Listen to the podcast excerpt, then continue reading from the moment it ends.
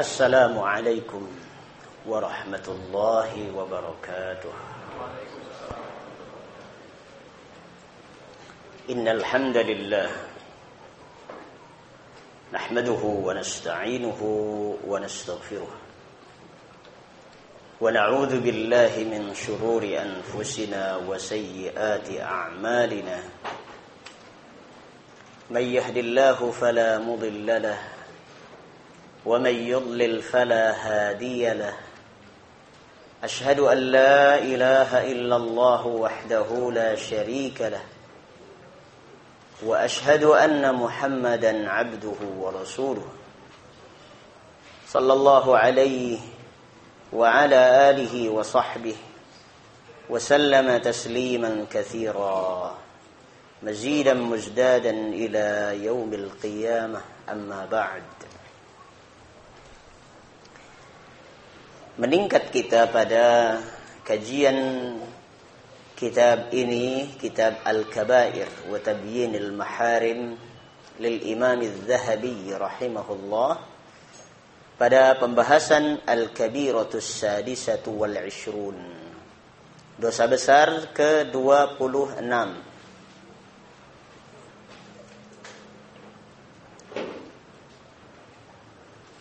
Dosa besar ke-26 berkaitan dengan Al-Qadhi As-Su. Hakim yang jahat. Ini berkaitan dengan peradilan. Oknum, hakim yang jahat. Kejahatan kehakiman. قال الله تعالى ومن لم يحكم بما أنزل الله فأولئك هم الكافرون Barang siapa yang tidak menetapkan hukum atas dasar wahyu yang Allah turunkan maka mereka adalah orang-orang kafir. Wa qala ta'ala afa hukmal jahiliyyati yabghun. Allah Azza wa Jalla mengecam dalam surah Al-Maidah juga yang tadi ayat 44 sekarang ayat 50. Apakah hukum jahiliyah yang mereka inginkan? Ini sebuah bahasa kecaman. Tidak sepantasnya setelah Islam malah memilih hukum jahiliyah. Innal ladzina yaktumuna ma anzalna minal bayyinati wal huda Sesungguhnya orang-orang yang menutup-nutupi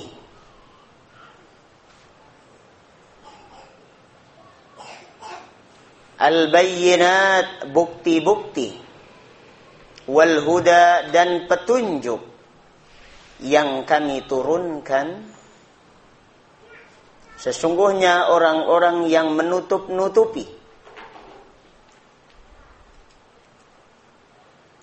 mengaburkan pandangan manusia tentang bukti-bukti kebenaran dan petunjuk Rabbul Alamin. Min ba'di ma fil kitab setelah kami jelaskan sudah kepada manusia di dalam Alkitab. Ulaika mereka itu adalah orang-orang yal'anuhumullah yang pasti dilaknati oleh Allah Azza wa Jal wa yal'anuhumul la'inun dan dilaknati oleh para pelaknat. Sebuah ancaman besar bagi orang yang tahu hukum kemudian menyelewengkan hukum tersebut untuk suatu kepentingan sehingga manusia tidak memahami hukum secara sempurna. Apa adanya yang sesungguhnya diselewengkan demi kepentingan. Orang pintar tidak tidak pasti benar. Orang pintar belum tentu benar tapi kalau orang benar memang harus pintar. Tidak mungkin benar kalau tidak pintar. Tapi orang pintar belum tentu benar. Banyak orang pinter keblinger. Jangan juga berpatokan begini, yang penting bener deh. Tidak penting jadi orang pinternya. Loh, kalau tidak pinter, ya tidak bisa bener. Tapi orang pinter belum tentu benar. Kalau orang itu pintar, mengerti ilmu, tahu hukum, tahu dalil, itu namanya dapat hidayatul ilmi namanya. Begitu hatinya tergerak, anggota badannya tergerak berperilaku yang benar, itu berarti telah dapat hidayatul taufiq wal amal. Dapat hidayatul ilmi bikin orang jadi pintar. Dapat hidayatul taufik bikin orang jadi benar. Yang kita butuhkan adalah di samping hidayatul ilmi juga hidayatul taufiq. Masalah peradilan dari zaman ke zaman telah berubah. Metodenya, caranya dari yang sangat simpel sampai menjadi sebuah lembaga kehakiman. Dulu di zaman Rasulullah sallallahu alaihi wasallam Permasalahan jika terjadi antar dua orang bersengketa atau antar beberapa kelompok manusia dalam suatu masalah dengan mudah dan cepat diselesaikan tatkala ada Rasulullah sallallahu alaihi wasallam mereka salat berjamaah kemudian setelah salat berjamaah mendatang menghadap Nabi sallallahu alaihi wasallam yang satu mengutarakan permasalahannya, yang lain mengutarakan alasannya dan sebagainya. Dan Nabi Shallallahu Alaihi Wasallam mendengar dari orang-orang yang bersengketa dengan kuping kanan dan kuping kirinya dari dua arah, tidak dengan selentingan. Langsung, oh begini. Baru kemudian Nabi Shallallahu Alaihi Wasallam memutuskan perkaranya. Kalau begitu Anda yang salah. Anda kembalikan haknya Selesai urusannya. Ya. Dan itu masyarakat yang betul-betul memiliki dasar iman di dalam kalbunya, memiliki ruh ketaatan kepada nabinya Muhammad sallallahu alaihi wasallam. Sampai suatu saat yang bersengketa adalah Ali ibnu Abi Talib radhiyallahu an, mantu Nabi sallallahu alaihi wasallam. Bersengketa dengan siapa? bersengketa dengan seorang Yahudi. Yahudi siapa Yahudi? Musuh Islam. Ya. Perihal apa? Perihal kepemilikan perisai perang. Tameng. Yang biasa dipakai di sini.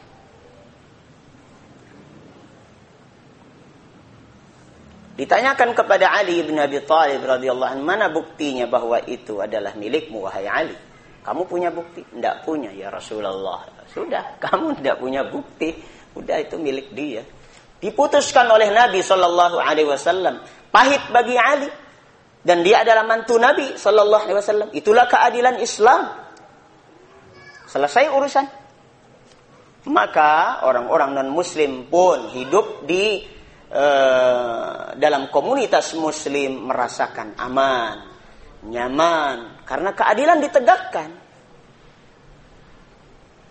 Bagaimana kalau pemimpinnya muslim?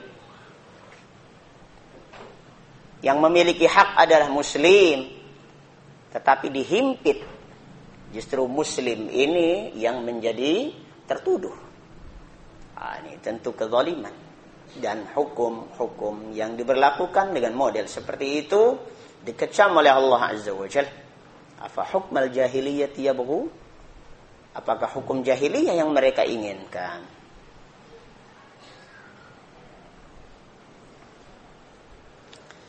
وقد روى الحاكم في صحيحه بإسناد لا أرضاه أنا عن طلحة بن عبيد الله عن النبي صلى الله عليه وسلم الإمام الحاكم dalam sahihnya meriwayatkan dengan sanad yang menurut Al-Imam Az-Zahabi bukan sanad yang diridai. Bukan sanad yang baik. Sampai pada Talhah ibni Ubaidillah dari Nabi alaihi salatu wassalam. Konon katanya Rasulullah sallallahu alaihi wasallam bersabda. La yaqbalullahu salata imamin hakama bighairi ma anzalallah. Allah tidak terima sholatnya seorang imam, seorang pemimpin yang telah menetapkan hukum atas dasar selain wahyu Allah Azza wa Jalla. Perhatikan, kalimatnya imam gitu ya. Nabi karena memang begitu sederhana. Dulu, simple. Urusan dihadapkan kepada imam, dan orang yang paling berhak mengimami di masjid juga adalah imam yang merupakan imam negara. Artinya bahwa sesungguhnya seharusnya mah kudunya mah ah, pemimpin negara itu adalah ulama. Bukan ulama nggak usah dekat-dekat ke pemimpinan. Tidak usah berambisi pada kekuasaan tetapi kenapa sekarang para ulama mengundurkan diri, tidak mau mendekat pada kekuasaan? Karena begitu banyaknya orang yang sesungguhnya tidak capable, bukan ahlinya mengatur negara, bukan ahlinya berbicara tentang dalil, tidak memiliki ilmu syar'i, tetapi dengan ambisi-ambisi uh, duniawi, mereka berlomba untuk mencapai kursi kekuasaan maka para ulama mengundurkan diri. Inilah pergeseran zaman. Tapi kalau di sini ada yang suka berambisi ingin berkuasa, ketahuilah bahwa sesungguhnya yang layak berkuasa adalah ulama. Penguasa harus ulama karena penguasa itu adalah perpanjangan tangan dari kekuasaan Allah Azza wa Jal. Karena Allah yang menyatakan lillahil khalqu wal amru. Allah lah pemilik ciptaan-ciptaan seluruhnya. Maka konsekuensinya juga hanya Allah yang berhak memerintah. Tentu perintah Allah Azza wa Jal harus dipahami dulu. Siapa yang paham? Ulamanya. Dan orang yang takut kepada Allah hanya ulama. Kalau orang tidak takut kepada Allah, tidak berhak untuk jadi umara. Karena harus memerintah dan melarang orang. Atas dasar apa memerintah dan melarang orang? Atas dasar maunya Allah, apa? Atas dasar maunya banyak orang. Nah, kalau atas dasar maunya banyak orang, maka maunya Allah akan disisihkan. Tetapi hadis ini kata Al Imam Az Zahabi uh, bahwa ini sanadnya tidak sahih. Artinya bahwa pernyataan dalam hadis ini bahwa Allah tidak menerima solatnya imam yang berhukum dengan hukum selain hukum Allah Azza wa nah, ini tidak dibenarkan artinya tidak merembet ke masalah hak, e, sah dan tidaknya sholat dia menghukumi dengan hukum selain Allah itu dosa tersendiri tetapi tidak kemudian merembet pada masalah sah dan tidaknya sholat. Itu urusan lain. Wasahhah al-hakimu aidan Al-Imam Al-Hakim juga mensahihkan sebuah hadis. Wal uhdatu alaihi min hadis Buraidah. Anin Nabi sallallahu alaihi wasallam. وسلم قال قاض في الجنة وقاضيان في النار ada satu hakim hakim peradilan masuk ke surga dan ada dua hakim masuk neraka Berarti yang masuk surga kalau ada tiga hakim itu lazimnya itu sepertiganya saja masuk surga. Artinya lebih dominan posisi tersebut, posisi yang riskan, rentan untuk masuk neraka. Qadin arafa al-haqqa faqadha bihi fahuwa fil jannah. Satu qadi, satu hakim yang memang tahu kebenaran, tahu al-haq, tahu ilmu syar'i, tahu dalil, tahu hukum yang benar di antara hukum Allah Azza wa Jalla Lalu dia jadikan itu patokan hukum untuk menetapkan hukum sengketa di antara manusia. Maka dia masuk surga. Dengan apa? Dengan perilakunya dalam kehakiman tersebut. Wa qadhin al-haqqa fajara muta'ammidan fahuwa finnar. Ada lagi hakim yang tahu benar tahu kebenaran. Sesungguhnya tahu kebenaran akan tetapi dia menjadi tidak adil, sengaja tidak adil. Mungkin ada sogokan, ya, mungkin ada tekanan, mungkin ada rayuan, mungkin ada iming-iming, mungkin ada kompensasi, atau mungkin ada perasaan manusiawi, emosional, ada hubungan keluarga dan sebagainya, sehingga dia dengan sengaja menjadi tidak adil dalam peradilannya. Fahuwa finnar. Tahu hukum, tahu ilmu, tapi diselewengkan. Yang ketiga, waqadin qadha bi ghairi ilmin fahuwa finnar. Dan ada seorang qadhi, hakim yang menghakimi suatu uh, permasalahan tanpa ilmu, tanpa dasar wahyu, tanpa dasar bimbingan sunnah maka orang tersebut di neraka. Rasulullah sallallahu alaihi wasallam kalau kita telisik kita klasifikasi hakim-hakim yang ada di dunia ini tidak lepas dari tiga kategori ini. Yang satu memang tahu kebenaran dan dia komitmen untuk apa? Menegakkan kebenaran itu apa pun resikonya, tidak takut dia pada tekanan luar negeri atau tekanan e, golongan tertentu atau rayuan atau tips ya atau kompensasi dan sebagainya. Kebenarannya kebenaran dia tegakkan. Masya Allah kalau dapatkan hakim model ini. Dan ada lagi dua model itu. Nah ini tidak uh, jauh dari tiga kategori ini. Ada yang tahu tapi uh, ada yang tidak tahu menetapkan hukum tanpa dasar ilmu. Tapi seorang hakim kan sudah belajar dulu di fakultas hukum misalnya gitu ya. Ya hukum hukum apa ya? Hukum Belanda, hukum Prancis.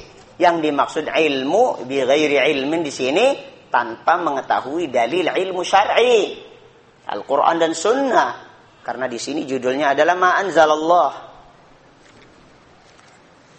Taib, cukup kiranya untuk pembicaraan tentang qadi yang jahat, hakim yang jahat, maka e, peradilan ini sangat riskan, sangat rentan dengan neraka.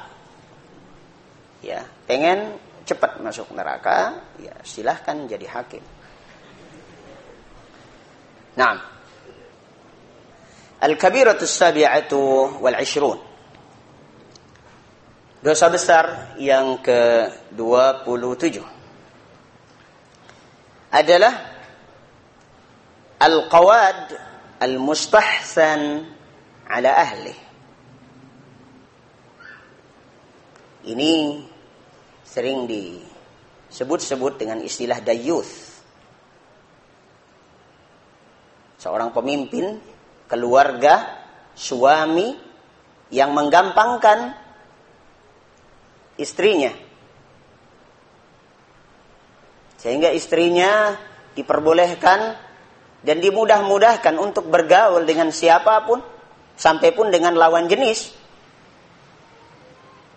Kalau kita perhatikan dalam pergaulan modern, ada suami yang nampak toleran kali dia. Istrinya tuh ciuman dengan apa uh, kolega bisnisnya cium pipi kanan cium pipi kiri. Ah. Uh, kemudian uh, lobby lobby bisnis. Ya sampai kemudian jalan bersama satu mobil kemudian ke hotel dan pulang malam. Biasa saja. Dan ini biasanya suaminya juga jalan kemudian istrinya jalan-jalan yang modelnya seperti ini. Dan ini modelnya model istri yang bukan solehah, tapi salah satu di antara dua jenis, solekah atau colekah. Karena ada wanita solehah, ada wanita solekah, dan ada wanita colekah. Solekah dia pandai bersolek. Ya, colekah lebih parah daripada itu, lebih daripada solekah tidak hanya ingin menampakkan kecantikannya dengan bersalon ria setiap waktu, ya, tetapi lebih dari itu pengen mendekatkan diri kepada selain suaminya untuk bisa dicolek. Nauzubillah. Baik, suaminya ini permasalahannya.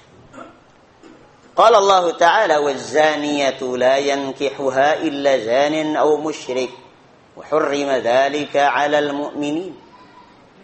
Seorang wanita pezina itu tidak layak untuk dinikahi kecuali oleh lelaki yang juga sama pezina. Au musyrik atau orang musyrik. Dan haram diharamkan atas orang-orang beriman. Laki-laki yang mukmin, bersih, akhlaknya baik, pergaulannya baik, tidak pantas untuk menikahi wanita model itu. Nah kalau laki-lakinya ini toleran aja pokoknya. Yang penting nyampe rumah masih utuh. Nah ini susah. Siapa bilang masih utuh? Ternyata sudah kecowel sebagian kan. Berarti sudah tidak utuh. Baik. Itu tadi ayat ketiga surah An-Nur. Wa an Sulaiman bin Bilal an Sulaiman bin Bilal an Abdullah bin Yasar al-A'raj قال حدثنا سالم بن عبد الله عن أبيه عن النبي صلى الله عليه وسلم قال kata Nabi Shallallahu Alaihi Wasallam salasatun ada tiga orang la yadkhuluna jannata tidak masuk surga siapa dia siapa mereka pertama al-aquli walidaih orang yang durhaka kepada kedua orang tua yang kedua ad-dayyus yaitu orang yang toleran terhadap istrinya dalam bergaul dengan lelaki lain. Mestinya seorang lelaki itu punya cemburu yang besar dan tidak salah punya cemburu itu harus seorang suami harus punya cemburu. Kita datang misalnya dari kantor, Pulang-pulang istri kita lagi ngobrol asik di pojok di pos ronda sama Pak RT. Wih asik banget ini ngopi bareng gitu.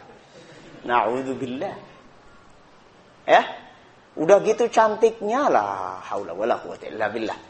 Kok biasanya kalau ketemu saya suaminya di rumah kok biasa-biasa saja gitu. Kok ini ngobrol sama Pak RT di pos ronda kok cantik sekali. Nah, ini. Harus ada rasa ini kloneng-kloneng di dalam hati itu harus ada. Pak kloneng, Bu kloneng di sini harus ada. Ini nggak ada rasanya mati rasanya ya dayus. Ya, nggak punya cemburu. Istrinya menelpon seorang lelaki saja dengan suara yang mendayu-dayu. Assalamualaikum mas, gimana mas? Gimana kabarnya? Hah? Gimana masih masih sendiri apa sudah ini apa urusanmu ini? Hah? Ya. Istriku menelpon siapa ini? Hmm. Ternyata yang ditelepon teman lamanya dulu. CLBK katanya. Ya. Cinta lama bersemi kembali. Rupanya nunggu-nunggu. Wah kalau memang dia masih duda juga, cari alasan nanti kepada suaminya. Gitu. Nah ini kalau suaminya dayus, Ya, berbahaya. Kemudian warajulatun nisa. Warajulatun nisa. Orang-orang perempuan yang berpenampilan dan bersikap kayak laki-laki. Kana yadhunnu bi ahlihi الفاحشة ويتغافل لمحبته فيها أو لأن لها عليه دين وهو عاجز أو صداق ثقيل أو له أطفال صغار ترفعه إلى القاضي وتطلبه بفرضهم فهو دون من يعرس عليها ولا خير في من لا غيرة له. Ini kalau di dalam kultur masyarakat Arab. Bisa terjadi lelaki model ini karena adanya sebuah tekanan, adanya sebuah perasaan minder. Mungkin lelakinya ini dari uh, apa namanya keluarga yang miskin, sementara perempuannya dari keluarga kaya raya. Atau bahkan dia punya utang kepada istrinya, sehingga dia di bawah tekanan istrinya. Atau kalau di negeri kita mungkin istrinya kedudukannya di kantor lebih tinggi. Bahkan mungkin dia adalah karyawannya misalnya. Suaminya adalah karyawannya. Atau di lain kantor tetapi istrinya uh, punya uh, jabatan tinggi dan gaji yang berlimpah penghasilan yang berlimpah sementara suaminya hanya pekerja dan karyawan biasa di kantor lain penghasilannya sedikit sehingga bisa terjadi seorang suami minder. Dan ini tidak seyogianya dan harus dimengerti oleh para kaum wanita, ibu-ibu, siapa pun dan berapapun yang didapat oleh seorang istri itu memang haknya. Miliknya. Dan tidak harus menafkahi keluarga. Nanti kalau kita bahas suatu saat fikih tentang nafkah keluarga, fikih nafkah keluarga. Nah, barangkali nanti dijadwalkan kapan waktunya kita bahas sebuah kitab dalam sebuah acara e, bedah buku misalnya, tapi bukunya ini masih dalam bahasa Arab, belum ada yang menerjemahkan. Barangkali anak stan ber, e, berkenan untuk menerjemahkan masih dalam bahasa Arab. Fikih nafkah keluarga. Ya. Nanti bisa kita dapati bahwa seorang istri yang bekerja keluar rumah, sesungguhnya dia tidak berhak untuk dinafkahi. Dia punya pekerjaan sendiri, dia punya penghasilan sendiri, dan dia keluar rumah. Dan di alam modern ini, begitulah terjadi. Dan banyak keluarga model itu. Ya, baik. Cukup dulu kiranya pemaparan kami tentang dosa-dosa besar pada malam hari ini. Insya Allah kita lanjutkan kembali pada Sabtu yang akan datang. Baik, dipersilahkan yang ingin bertanya. Silahkan Bapak, mengak. Ya. Assalamualaikum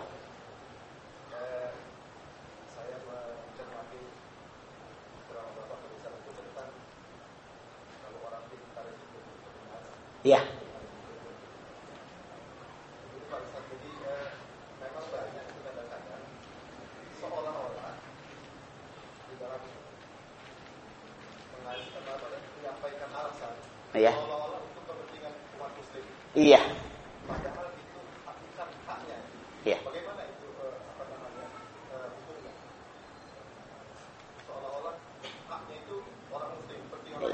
Mengatasnamakan mengatasnamakan masyarakat Islam dan sebagainya.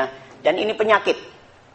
Ini sesungguhnya adalah penyakit pemimpin yang munafik penyakit pemimpin yang munafik ciri-ciri munafik itu sesungguhnya adalah hakikat orang munafik itu adalah dia menyembunyikan aslinya yang jahat kepentingan pribadinya yang dimunculkan adalah kebaikan kebaikan itu berupa apa iklan bahwa ini adalah untuk kemaslahatan umat tapi yang dia sembunyikan adalah kepentingan pribadinya di situ. Seandainya tidak ada kepentingan pribadinya di situ, belum tentu juga dia gelar program itu. Nah, semoga Allah Azza wa Jal luruskan hati kita, para pemimpin kita dalam segala lini, dalam segala posisi, apakah di pemerintahan, di swasta, apalagi di masjid. Nah, kalau di masjid ini lebih parah lagi karena sangat mudah kalau di masjid ini mengatasnamakan umat ini sangat mudah. Tetapi ujung-ujungnya atas nama eh, apa untuk kepentingan eh, ketenaran pribadi, untuk kepentingan eh, kelompok, untuk kepentingan partai bahkan. Ya. Nauzubillah kalau memang ada seperti itu.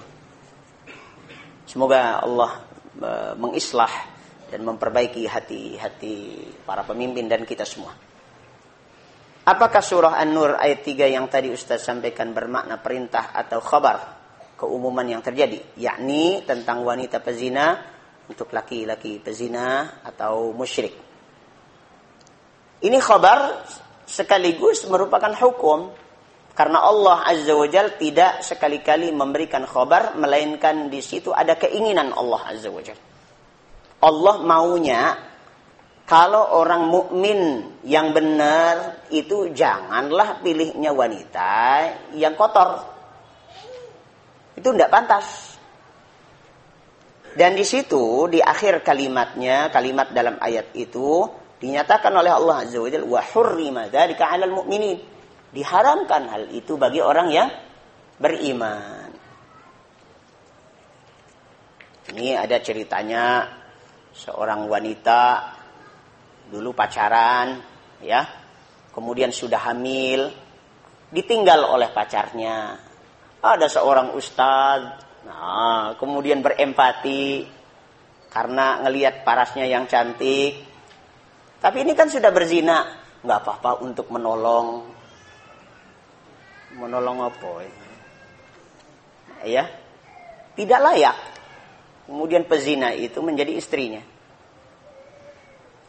Apakah dosa-dosa kecil yang diulang-ulang merusak tauhid kita? Berarti kalau dia wafat tauhidnya tercela dan masuk neraka, begitukah? Dosa-dosa kecil selama orang itu menghindari dosa besar bisa terhapus dengan ibadah yang dilakukan. Dosa kecil itu bagaikan debu yang berterbangan. Ke mana pun kita bakal kena debu. Tidak ada di antara kita ini yang bisa bersih dari debu dosa. Maka dosa kecil itu dari waktu ke waktu selalu kita kena. Dan Allah Azza wa Jal telah memfasilitasi kita untuk bisa membersihkannya dengan sholat lima waktu. Jum'ah ke Jum'ah lain. Dari Ramadan ke Ramadan lain. Seluruhnya adalah pembersih dosa. Pembilas. Kayak kita punya mobil. Dari waktu ke waktu. Masuk ke tempat cuci mobil, bersih lagi, kinclong lagi, masuk garasi. Besok berangkat, kena lagi debu, kena lagi cipratan e, di pinggir jalan dan sebagainya. Pulang-pulang, mau nyampe rumah, masuk dulu tempat cuci mobil atau di garasi sendiri dicuci mobilnya oleh pelayan atau pembantu kita. Begitu. Ya. Jadi Dosa-dosa kecil ini jika memang telah dibersihkan ya tidak merusak tauhidnya, tidak kemudian terancam masuk neraka. Pekerjaan apa sajakah yang boleh atau syar'i untuk dilaksanakan oleh seorang wanita? Syukran. Assalamualaikum. Wanita memiliki kebebasan untuk bekerja dengan catatan. Jika suaminya tidak mengizinkannya keluar rumah, maka tidak boleh keluar rumah jika keluar rumah walaupun diizinkan oleh suaminya maka dia tidak berhak untuk diberi nafkah oleh suaminya. Kalau dia bekerja dan tetap mengoperasikan pekerjaannya itu di rumah dalam arti bahwa pekerjaan rumah tangga yang menjadi tanggung jawabnya mengasuh anak dan sebagainya itu tetap eh, dia penuhi maka dia tetap berhak untuk mendapatkan nafkah dari suaminya. Allahumma illa Kecuali suami ini miskin. Dan tentunya karena kemiskinannya maka istrinya berihsan untuk menafkahi keluarga. Itu adalah sodakoh istri kepada suami. Dan itu boleh. Bismillah.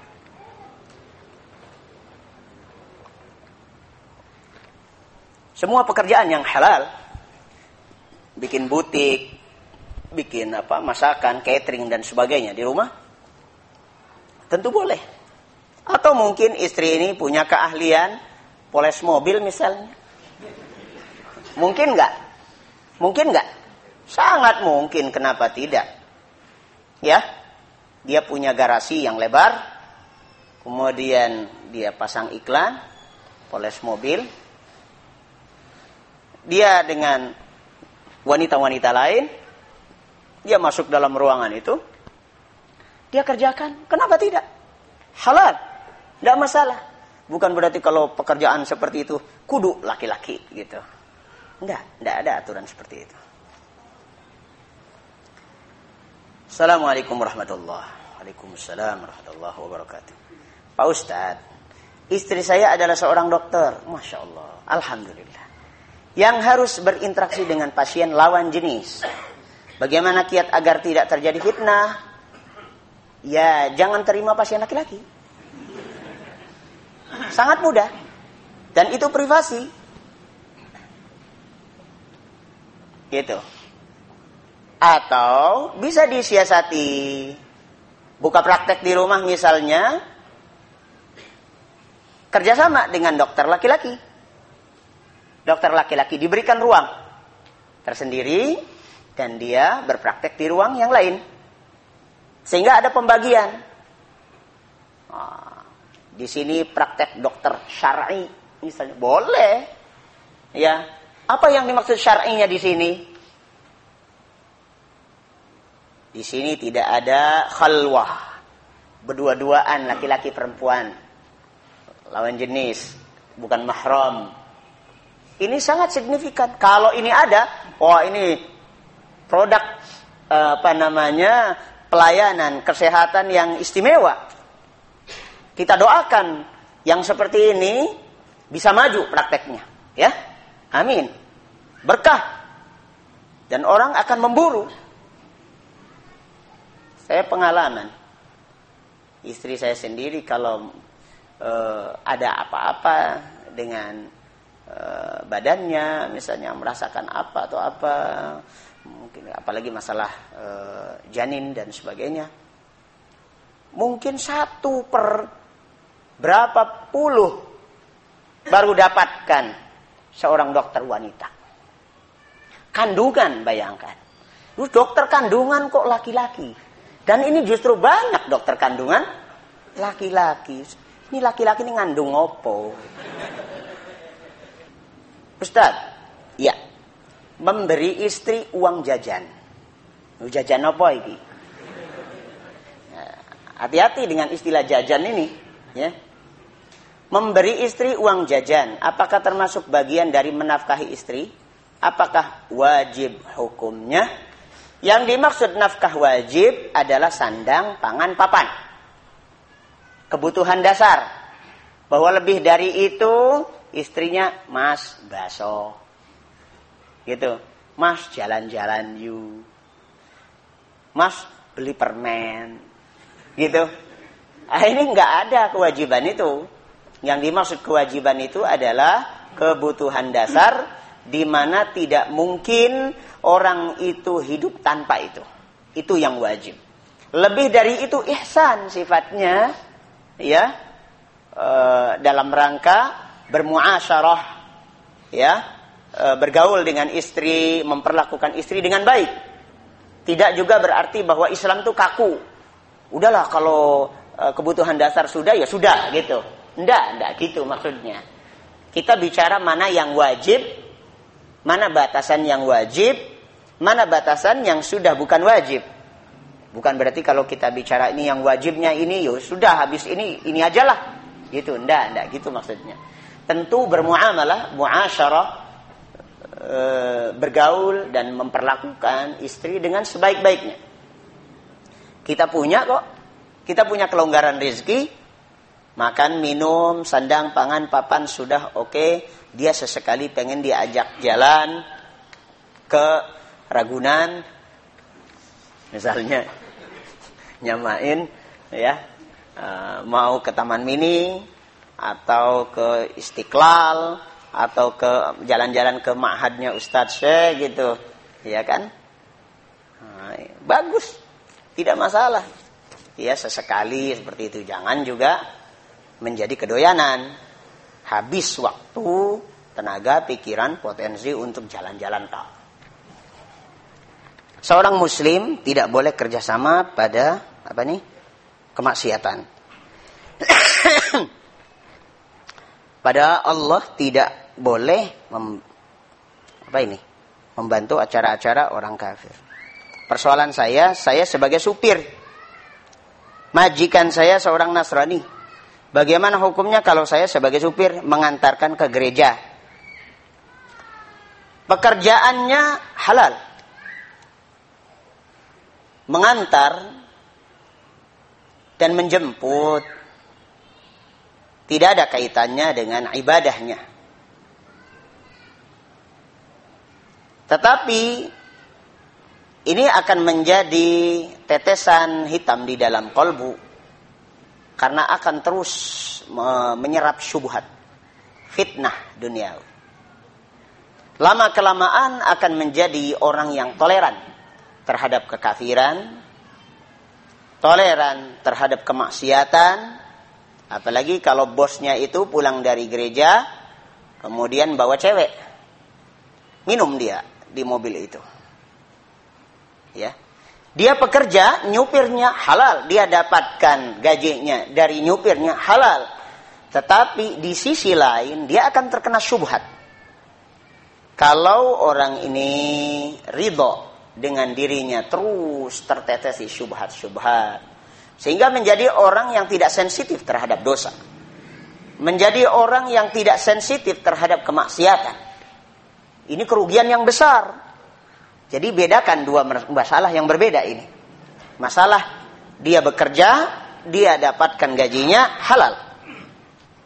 Permasalahan keberadaannya dia bersama orang kafir, kemudian pergaulannya dan wirawirinya, intensitas pertemuannya, dia melihat, mendengar, bahkan mungkin bosnya e, menginginkan agar radio, tape yang ada di mobilnya itu disetelkan lagu-lagu halilintar.